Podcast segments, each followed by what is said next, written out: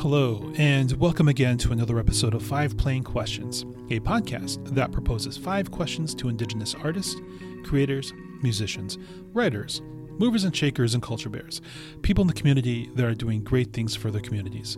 I'm Joe Williams, your host for this conversation. I'm director of the Indigenous Art Programs at the Plains Art Museum. My goal is to showcase these amazing people in our Indigenous communities from around the region and country. I want to introduce you to Jenny Reano. Jenny is an artist that I encountered during the Southwest Indian Market this year in Santa Fe uh, back in August. I was instantly drawn to the quality of her work, the the the interactions between her and her mother, and this was, I think, the first time I've encountered an artist not knowing their background not really being drawn by the reputation before engaging with them. Generally, I sort of, I guess, for lack of a better term, I, I vet the artists and, and do interactions before uh, I engage with them for the podcast. And this was a situation where the work was so impressive and the the respectability and the demeanor of, of her and her mother was so impressive that I, I, really wanted to have a conversation with them for this podcast. And I will admit, I was not disappointed with this. And then learning about the family legacy and everything about the work that they do. So I'm not going to get ahead of them uh, in this interview here um, because I definitely want you to hear her story from her herself. So, with that said, let's jump into this conversation with Janie Reano.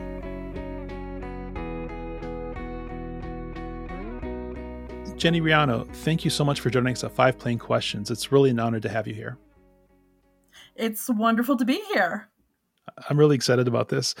Uh, would you be able to introduce yourself? Uh, tell us a little bit about yourself, your background, uh, where you're from, and what it is that you do. Go see hopa. Hawidan shawatano giwa me Hello, everybody. My name is Janie Reano, and I am from the pueblo of Santo Domingo in New Mexico.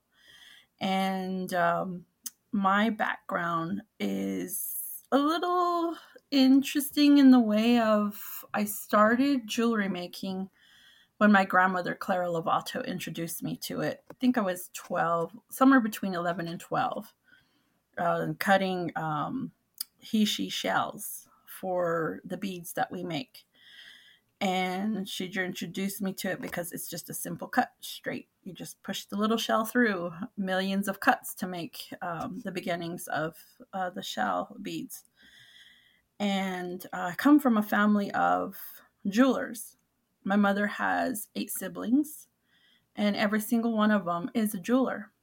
And um, we're all pretty well known in the world of mosaic and bead making um, and so I've been um, surrounded by jewelers my entire life. Um, my parents, uh, my, I learned it between my grandmother and my mom. And then the rest of the family have their influence um, in what I do. But my grandmother, the way she introduced me to it was she basically said it was time to learn and that she knew I had dreams of going out out meaning off the reservation um, as far as education and working. And she always said it in the way of when you come home, you have something to make a career of, basically a second career. And so at the time, I never realized what a gift she gave me um, of introducing me into basically the family business. Um, my her grandmother or my grand my great grandmother um, Monica Silva was from Santa Clara, and she brought in um, pottery making. And sadly, none of her um, none of her children or most of her grandchildren um, didn't take on the pottery aspect. What we did um, really get into was the jewelry making. And um, we've traced back five generations. Of course, that's only what she could remember. And there's so many unwritten history. I'm sure it's more than that because our form of jewelry making is, has been around thousands of years. So, did I answer your question? I can't. I, I, this I, is great. I, no, I, I don't know if I answered your question or not. you, you are. You're actually doing it the best the best way. Um, it's great to hear um, the lineage and, and where it comes from. Absolutely. Yeah, yeah, and and actually, um, our ancestral Puebloans have been doing it for thousands of years and have been working with shells and stones for so long and people always wonder, well, you're landlocked in New Mexico. How did you get shells? Well, there was always trade routes coming from the coast. So people from the coast would come all the way down here, and that's how we would how my ancestors obtained shells. And um, one of my dreams is to do a tour with my mom to go up to Mesa Verde and Chaco Canyon to look at the jewelry that they've excavated and my mom has a pattern that she loves to inlay and um, it's of the ancestral puebloans design and um, i don't know if you recall seeing it on our table when you visited us at indian market but it's got a shell in the middle usually we put in a melon sh- uh, uh, excuse me mother of uh, pearl in the center and surround it with turquoise or some other stone or shell to make that pattern. Very simple, but in its own way, it's also very elegant. And that has been coveted by so many other nations. They use that pattern in a lot of their ceremonies. The women like to wear the earrings, and some men, of course, they wear that pattern in the dances and the ceremonies and for years, we've had people from Hopi that know we make that pattern. They always stop by our booth at Indian Market and they'll purchase it for themselves, for their relatives, and for the next generation coming on. So so it just keeps going how that traditional pattern still keeps moving forward. And my mom and I always make sure and we prepare every year. We make multiple sizes because, you know, people have different price points that they can acquire. So we do, you know, the higher price points to the lowest of price points that we have because we want our people to be able to purchase these things and so that they can keep using it. So with that, for years I always called that the second mesa design because that was the only village that came to my mind when I thought about Hopi because the Hopis love that design. And then um, right before uh, Secretary Haaland ran for office here in New Mexico, a friend of mine, I was helping out her relatives by taking in photographs for Indian Market for their application. And she happened to mention, Oh, my friend is uh, running for Congress. Do you know her? And she's from Laguna. Turns out it was uh, Deb Haaland. And then I just felt just such pride in the fact that a Native woman, especially a Pueblo woman, was going to run for office. And so I picked up a pair of earrings and then I gave it to my friend and I said, Will you please pass this along with her with our blessings? I know that she's going to have a lot of obstacles in her way, but I hope she overcomes it and then she gets to where she needs to be so she can help all Native people, not just Pueblo, not just New Mexican, but all Native people. And so much time had gone by, I forgot all about those earrings. And all of a sudden, an email comes from that friend with a link and says, Check this out. Open the link, and it's a photo of Deb Haaland wearing my earrings. And it was to her very first cabinet meeting. Wow. I looked at that and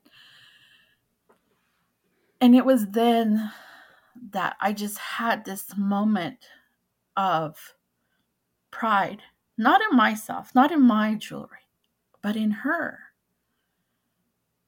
I could look at it and imagine our future women have so much in store for them. If one strong Pueblo woman can make it to her level, look out, world. Here come us Native women. That is wonderful. That is beautifully said. So yeah, so I, I I was just like, so then I changed the name of that design. I started calling that the Little Deb.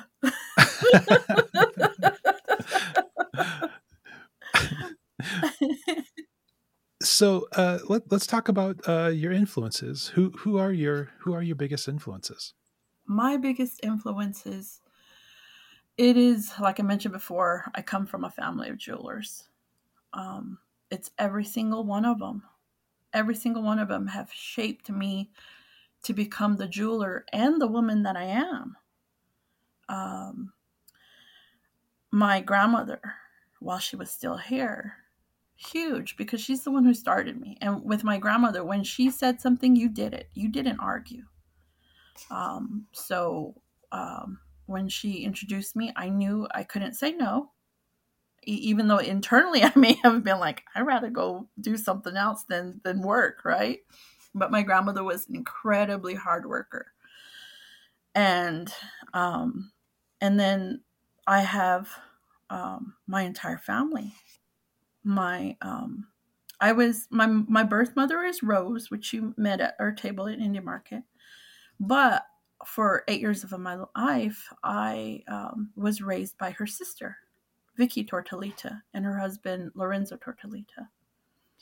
I lived with them um, for about eight eight and a half years or so. So I was raised with them, and then of course I had a flurry of uh, uncles that babysat me while my mom worked.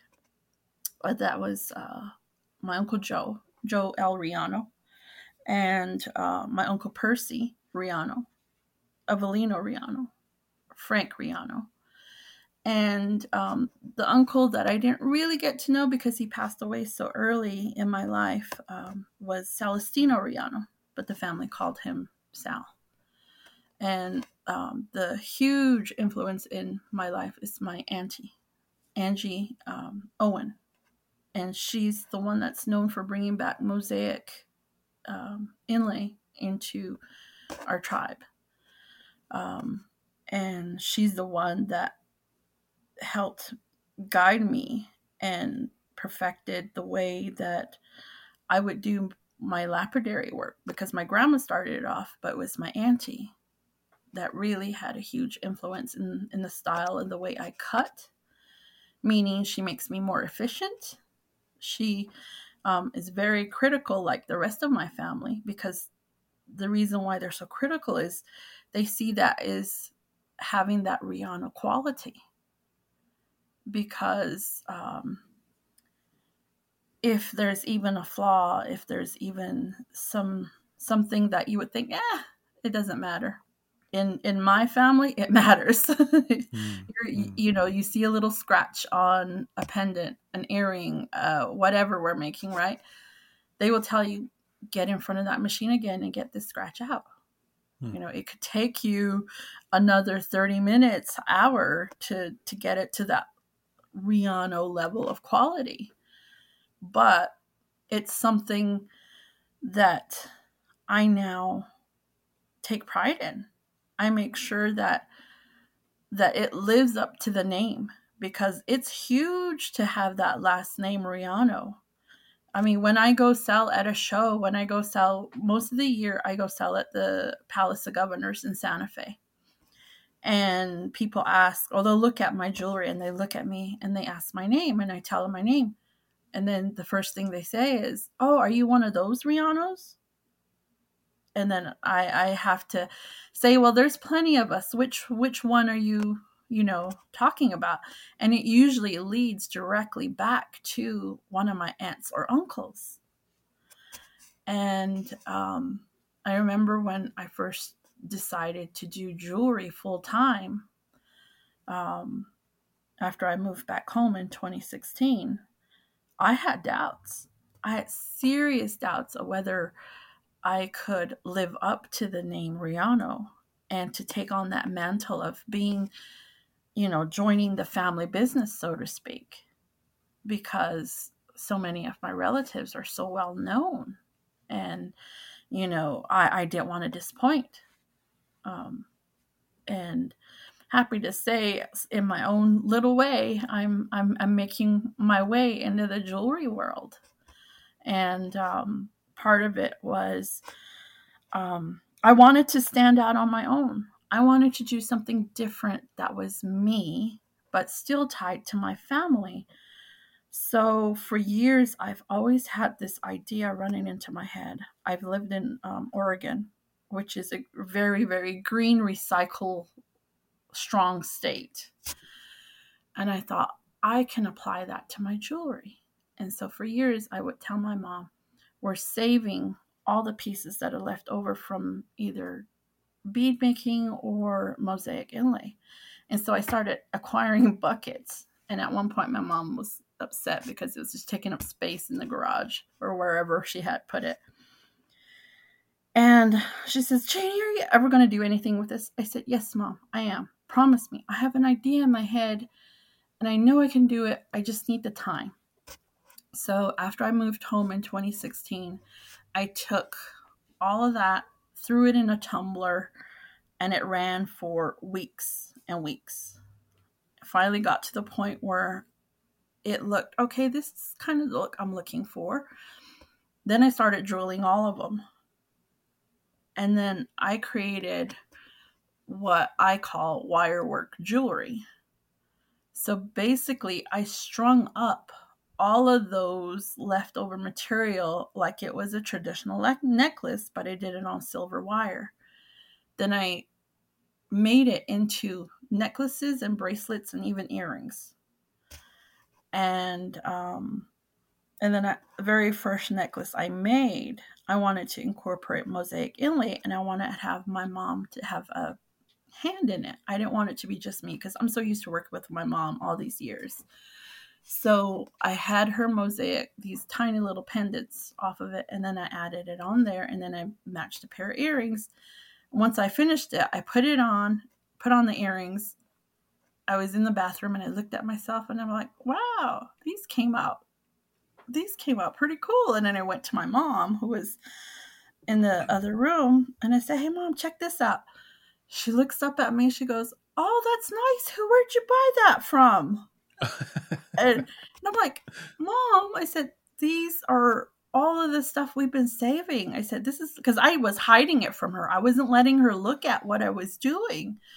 She she could just like see my stuff hanging around, right? Every time she came around into my side of the studio or whatever, I would cover it up or I put it away. And then when I showed her the finished piece, she looked at me. She goes, Is this what all those buckets were? I'm like, Yes, mom, these are all the buckets. This is the idea that's been inside my head. She takes one look at me. She goes, Good, now get to work. Meaning, work on the rest of the buckets, right? Mm-hmm. and produce more. So that year at uh, Winter Market, I had about maybe 12 to 15 necklaces, maybe about 15 bracelets, because it takes a lot of time to do all this stuff. And it was great. I sold all but um, I think two bracelets. All the earrings and necklaces were gone. And I haven't had time to make much more since, but every once in a while I make a couple. But that was my way of this is Janie. But this is Janie with the knowledge of, you know, my mom and the rest of my family. So my hmm. family really is a huge influence on me. I wouldn't be the jeweler I am. And as far as the woman I am, my family helped put me to school. You know, um, they, uh, when I decided I wanted to go back to school, my aunt said, okay, I'll pay for your car so you can go to school. My uncle said, come live with me. It's at least, you know, 30 minutes closer to your school if you come stay with me but you know i got a big plus out of it by not only living with him but i got to see um, his style of jewelry making my aunt's style of inlay and um, I got to uh, help raise his four kids. Um, so even though they're my cousins, I feel more like their aunt than cousins because I helped to raise them. but you know, my family has been huge in my entire life. I wouldn't have been able to finish school, um, get my degree, or even um, at the point where I ended up working for a semiconductor company, and uh, which took me um, to places I never dreamt I would have been. Um, with that company, I started here in New Mexico. I worked in Arizona, California, Colorado, Oregon, Massachusetts, and Ireland. Oh, wow. So um, that's my non jewelry side of it. And I okay. worked with that company for over 24 years. Hmm. Yeah. So, wow. Um, but, you know, it was always my family encouraging me. Yeah. That in itself, it's its own journey. Yeah. Yeah. I was supposed to be a permanent employee at our Rio Rancho site. and ended up taking me all over the world. Um, and uh, it was actually my dad that, um, you know, from Santo Domingo, uh, we're very conservative. And um, my generation and before, the women weren't really encouraged to go out into the world or go very far, I should say. Um, and my dad was different. He definitely set me up to be very independent. And when I say my dad, I'm talking about Lorenzo Tortolita. Um, my biological father died when I was extremely young. So he had some influence in my life, but it was when I say my dad, I'm talking about Lorenzo Tortolita. Mm-hmm. Um, mm-hmm. He's the one that encouraged me to go back to school and eventually come home and, and help my people once I come home. I think that's a common theme for Native Americans is is to go out, get your education, get your experience, but come home to help your people. Absolutely, absolutely. I'm uh, Sisseton Wahpeton. Oh yeah, I'm a Dakota from Sisseton Wahpeton, and mm-hmm. I mean that was the the thing we all said in college. You know, um, get through school and we'll go home and we'll help our people. You know, that was the theme. Yeah, know? yeah. So let's let's talk about your career. Um, you know how how has that developed uh, both in college and post college? Um, I like I said, I'm not very traditional. I I definitely dr- march to a different drum. I don't even know if it is a drum at this point. Um, after high, well, in high school, I didn't take my education seriously. I definitely rebelled if my parents said study, I went and played instead. If they had said played, I would have studied probably. But um, after high school, I got a one year um, one year scholarship at a community college. I didn't know what I wanted to do. I didn't know what I wanted to be. Um, so a friend of mine said, just take your generals, figure out what you want, do your generals with your scholarship. So that's what I did. I went to Santa Fe Community College for a year and I still didn't know what I wanted. But at that point, I needed to be an adult and earn my own money. So I got a job, did my job for a couple years, and then there was one I went into a retail uh, establishment in Santa Fe until one lady at, that I worked with there we were folding, we were in the work in the children's department. She looked at me, she goes, Shani, I know you're going on vacation next week. When you come back, I want you to do me a favor. And I said, Well, sure, what's that? I'm expecting her to tell me to do something with her work wise, right? She looks at me, she goes, I want you to quit. I'm like, What? Quit? She goes, You're too good for this place. Go back to school. Don't waste that cabeza. She says she was Spanish, you know. She says, Don't waste your brain, basically, is what she's telling me. And I started laughing. And I said, I'll think about it, okay? And so I did. I seriously thought about it. I went back to tech school after that. I quit shortly thereafter to go back to tech school full time. Got my associates in electrical engineering of all things. And it got me to a job at uh, Digital, which was, uh, they did, I did quality control on circuit boards. That led to a job with the semiconductor company. And um, within that company, I have five careers. I joined in as what they call an operator, basically working on the wafers, creating the chips that we use in computers. After that, I became a trainer. So basically, I was a teacher. So I would go out and learn all the skills that the new technicians joining or transferring had to know with a particular tool set. So I did that. And at that time, I was always a data nerd. I was always curious. So I started helping engineers do test runs and test fires to figure out what happens if this works or doesn't work. What happened? So it's that like detective in me. So I started uh, hanging out more with engineers, figuring out stuff, learning things. And so I started to learn more what they call the process of the wafer and the effects of chemicals or gases or whatever is being done to them. And that then led me to being offered to apply for a job in the um, construction side of the company. And um, because of my strong process knowledge. And then I was like, but I know nothing about construction. I know nothing about codes and all of this stuff. So I went and applied for it anyway. Miraculously, I got it. I got trained, and I was supposed to be based in Rio Rancho, New Mexico. Uh, that led me to going to all those other states that, that I mentioned. Wherever we had a new factory being built, I was sent there. And um, then um, after I finished my stint in Ireland, moving back to Colorado, I just kind of got tired of the constant moving. Um, I never could plan anything. I never could do anything.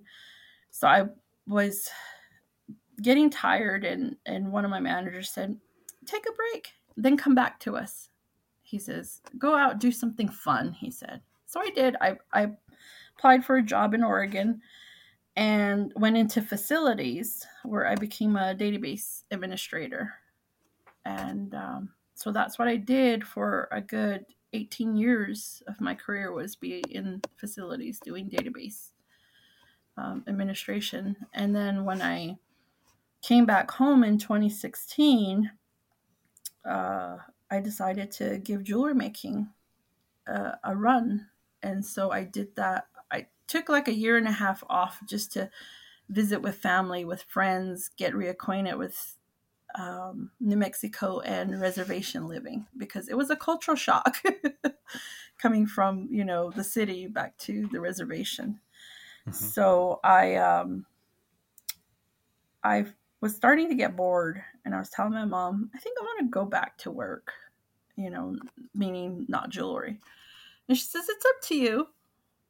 And so uh, a couple of ladies that worked at um, Southwest Association for Indian Arts. It's called SWAIA. They're the producers of the Indian market. They tracked me down and they said, We need help. Will you come apply for a job at the office? And I sounded fun. I went and did it. I got hired. But what was great about the director at the time, um, the director was Ira Wilson. I mentioned to him, Ira, I still like to be an artist.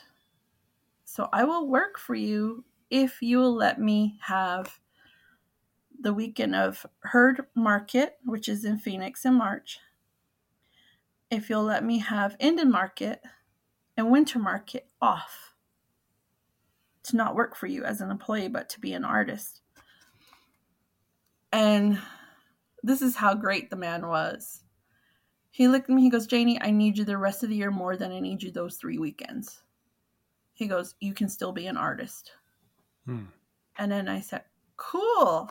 I said, okay, I'll come work for you. So I worked for SWAIA for, uh, I don't even know how long I worked for them, almost three years, I think. And um, so um, I quit um, after the three years. So it must have been 2021, I think I quit. And then I went back to jewelry making full time. And I've been doing that ever since.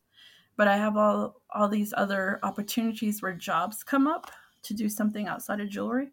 But my mind keeps going back to, yeah, but I like being my own boss. I like being able to cr- create when I want to, when the inspiration strikes, instead of storing that in my head and hopefully it'll come back when I'm back to working again.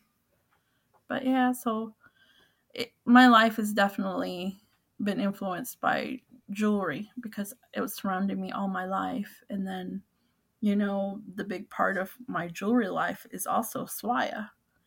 You know, they were my first employer as a teenager. Then throughout mm. my life, I was a volunteer, became an artist, became an employee again, and hopefully someday I'll be back to volunteering again. Right on, right on. Yeah. It's it's really great to, to be able to have those options and that flexibility to be able to, to yeah. move around as you need to. Yes, yes. Absolutely. It is. So I know we've we've been touching on this, but yeah, how how have opportunities been presenting themselves to you as you've moved into this art space now? I owe a lot of it in the beginning to um, the uh, marketing director at SWAIA the when when I first got serious again about jewelry in um, 2016. Um, her name's Amanda Crocker, and she was the uh, marketing director. And she just fell in love with the work, and um, it all started when we stopped in to donate a necklace for uh, SWAIA and she fell in love with it. So she featured us in social media that led to um, editors contacting us for magazines and um, just being open i think. Being brave enough to to say yes when people approach you for opportunities. For example when you first came to me i'm like oh my god could i do that? You know i had that doubt in me but it was a friend of mine that that said, "Janie, do it. You never know. Be brave. Do it." And I'm like, "Okay, fine." And and he he knows how to uh, get me to do stuff because he would say, "What would you tell your kids if they came to you and they had this opportunity?" Mm-hmm. And I'm like, "Oh man, he had to play that mom card." so so I was like, "Okay, you never know. You, I think you have to have." That positive energy. You have to be willing to welcome whatever comes your way, whether it leads to something positive or not so positive. Even that has a teaching in itself because, you know, the world has its ups and downs and you just got to ride with it. You, you just got to be be open to maybe, you know, you you went and did something but it didn't have the outcome you wanted. But then maybe it introduced you to someone else maybe it opened the way to you know another path for you that that you weren't aware of. Yeah it, it's just you got to have that positive energy. Um i think energy attracts energy. I'd like to think so. Absolutely. Um so so many of the guests if not all the guests on this on this podcast and we're we're about 150 guests in now. You know, they've all been so welcoming and so supportive, not not just with this interaction like what we're mm-hmm. having, but just in the community in general. You know, I I mm-hmm. think in the art world, especially in our community, uh, you know, those who are maybe a little selfish or a little abrasive, they they seem to either course correct or mm-hmm. they sort of go their own way you know mm-hmm. mm-hmm. and I, I find quite a bit in my interactions with people and conversations that there there is a lot of support and a lot of um, a lot of goodwill that's that's between a lot of us mm-hmm. yes that's the great thing about the artist community mm-hmm. is that artists are willing to help other artists whether it's a brand new one or one that's been around forever um, because we all we all need to learn something. We all need to grow. It it plays in our art with our growth. Like um, what what my mom and I do now may be um, in in homage to the ancestral Puebloans, but it's our way of doing it. It's it's our our way of paying back that respect for what they started us down on. And you know, you pass that along down down the way um, to other artists. Like other artists will ask, um, "How did you do this? How did you do that?" And you know, if I know the answer, I'll let them know. If I don't, I'll be very honest. Say I don't know. It just happened. You know, like sometimes mistakes happen and it works out really well. Like last year, uh, my mother and I were making earrings, and we usually try to do something different with the seasons. So every October, we have the balloon fiesta. So we make balloon, hot air balloons, earrings every year. And last year, I broke uh, one of the bigger pieces. The basket part broke off and then the second earring, the second earring, it broke off too. I'm like, oh my god! And my mom's like, maybe it doesn't want to be an ear balloon. Turn it into an oval earring. I'm like, nope, nope. It's going to be a balloon. It started its life as a balloon. It's going to end up as a balloon. So I told her, I said, I want you to drill holes here and here and here and here for me. And she looked at me. I said, just do it. Because sometimes my mom will, will just question. She thinks I'm insane with some of these ideas. and so I did it. And then I sat down and then she's like hovering over me. I said, "Leave me alone. You make me nervous." You know, because it's it's kind of like that whole the master is looking over the apprentice and the apprentice yes. just can't perform. That's how I felt yes. that day. Okay. So so I shooed her away and she just you know goes off to her side of the the studio and, I'm over there I'm working and working and then I finished it and I said, "Okay, it's ready." And she comes over. I said, Well, it's not this really ready. I said, It needs the ear wire. And I held it up for her. And what I did was I attached the basket below with silver wire. So now the, the basket is like hanging below like you would on a traditional hot air balloon. Mm-hmm. She looks at me, she goes, You're lucky it worked out. That's all she said.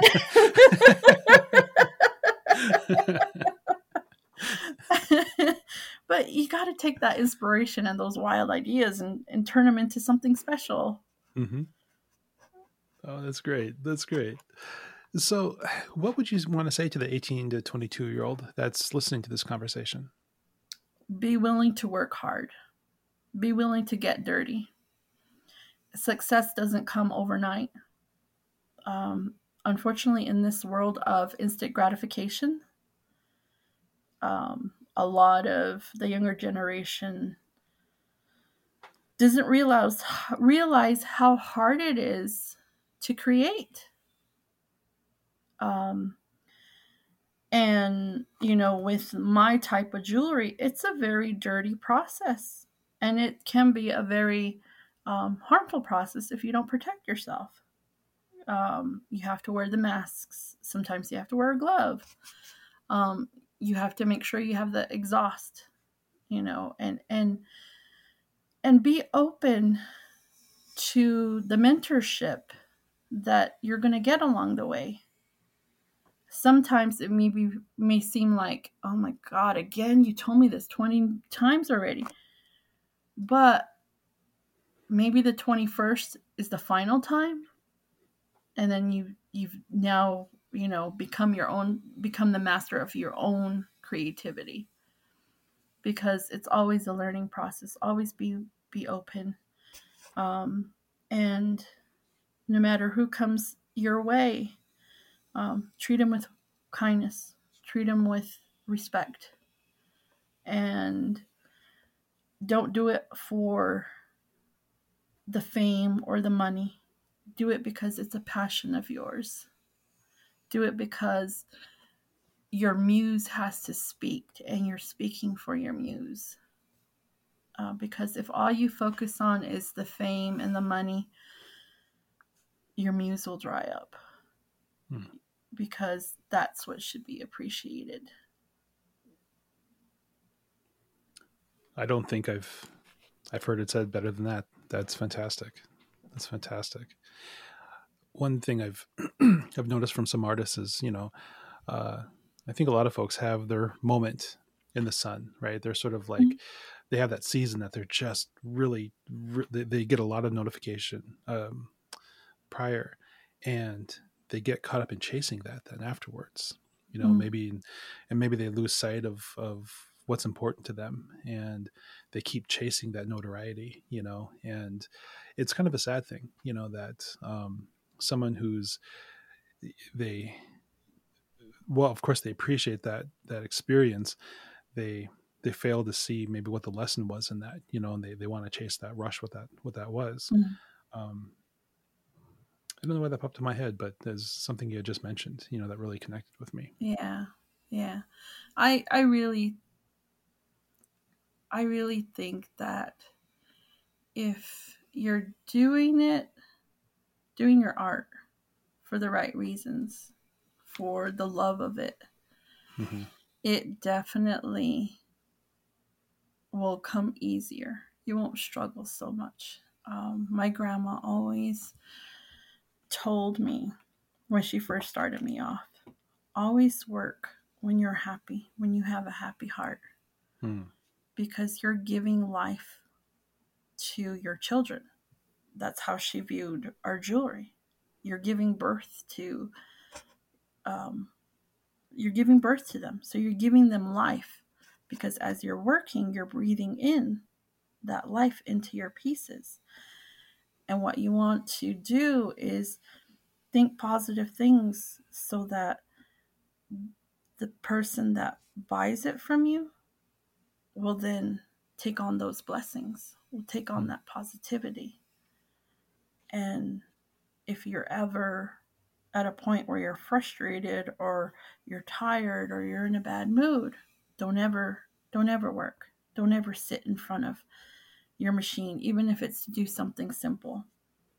Don't don't touch it, she says. Mm. You always want to be in a good in her way, she only spoke Keres mostly. So, it, like, I'm, I'm saying, translating it to English as best I could, but, yeah. um, but she will always say, be in a good headspace, be in a good headspace, and, and you won't have any problems um, selling your stuff. Yeah. Oh, that's great. So, so what do you have going on right now? What's coming up for you? What I've got going on is um, I'm working on my application art for Indian Market. So I try to um, have at least one or two new pieces on my application. Um, so I do Indian Market, um, and I also do another show called Eiteljorg in Indianapolis. Oh yeah. And so I, I work on the art that I want to put on my application. And then, of course, I work, I sell year round at the um, Palace of Governors. So I'm working on my inventory for my busy season, which will be um, Balloon Fiesta. So um, I don't know if you can hear in the background, but the saw is going. My mom's in the studio. Okay. she's, uh, she's cutting out uh, our blanks right now. Right on. So I was telling her, I said, try to be quiet, but she probably gave up on me. well, it's it's not even coming through, so you're you're good, just fine. Good. Yep. so um, yeah, so we're building up inventory for for um, uh, Balloon Fiesta, and then it's for us since um, there's so much going on in personal life, we try to work as much as we could to keep that inventory going. And then um, the last three days, I've been working on my website, loading up jewelry. And mm. um, anybody that says it's easy to maintain a website is lying. oh, yes. Oh, yes. So I've been taking pictures and um, just uh, just getting that taken care of in between um, other things that are going on. Well, that that walks us right into this other question here is yeah where where can the listener um, find your work i have a website it is kewaparrotjewelry.com and um, just loaded up some new earrings. Um, we don't have any um, necklaces on there yet, um. But it, it, takes a longer to, to make necklaces. So I don't know if I'll have any other than chokers here, but yeah. Hmm. Well, Janie, thank you so much for this. This was an absolute pleasure and an honor having you on this program. Well, it's great. Thank you so much for including me. I really appreciate it. And that does it for this episode of Five Plain Questions. I want to thank Janie again for her time and sharing her story with us. It was great to meet her and her mother down at uh, Indian Market this year. It was such an amazing experience meeting all the amazing artists and attending all the sessions down there. It is definitely the hub of activities uh, for the year. And to come across her work and instantly being drawn to the, the quality and the work that she put into it was, was very clear uh, that her work is is fantastic. And so, yeah, you know, um, I look forward to works that she and her mother and her family will be creating in the future. And I'm just, uh, yeah, you know, it was great. So, Janie, thank you for sharing your story with us. And uh, if you get a chance, listener, um, check out her website and support her and many of the other artists that are at Indian Market there. I also want to thank you for joining us and spending your time listening to what I feel is a very important story and perspective from our community. So please, join us next week as we speak with another incredible person.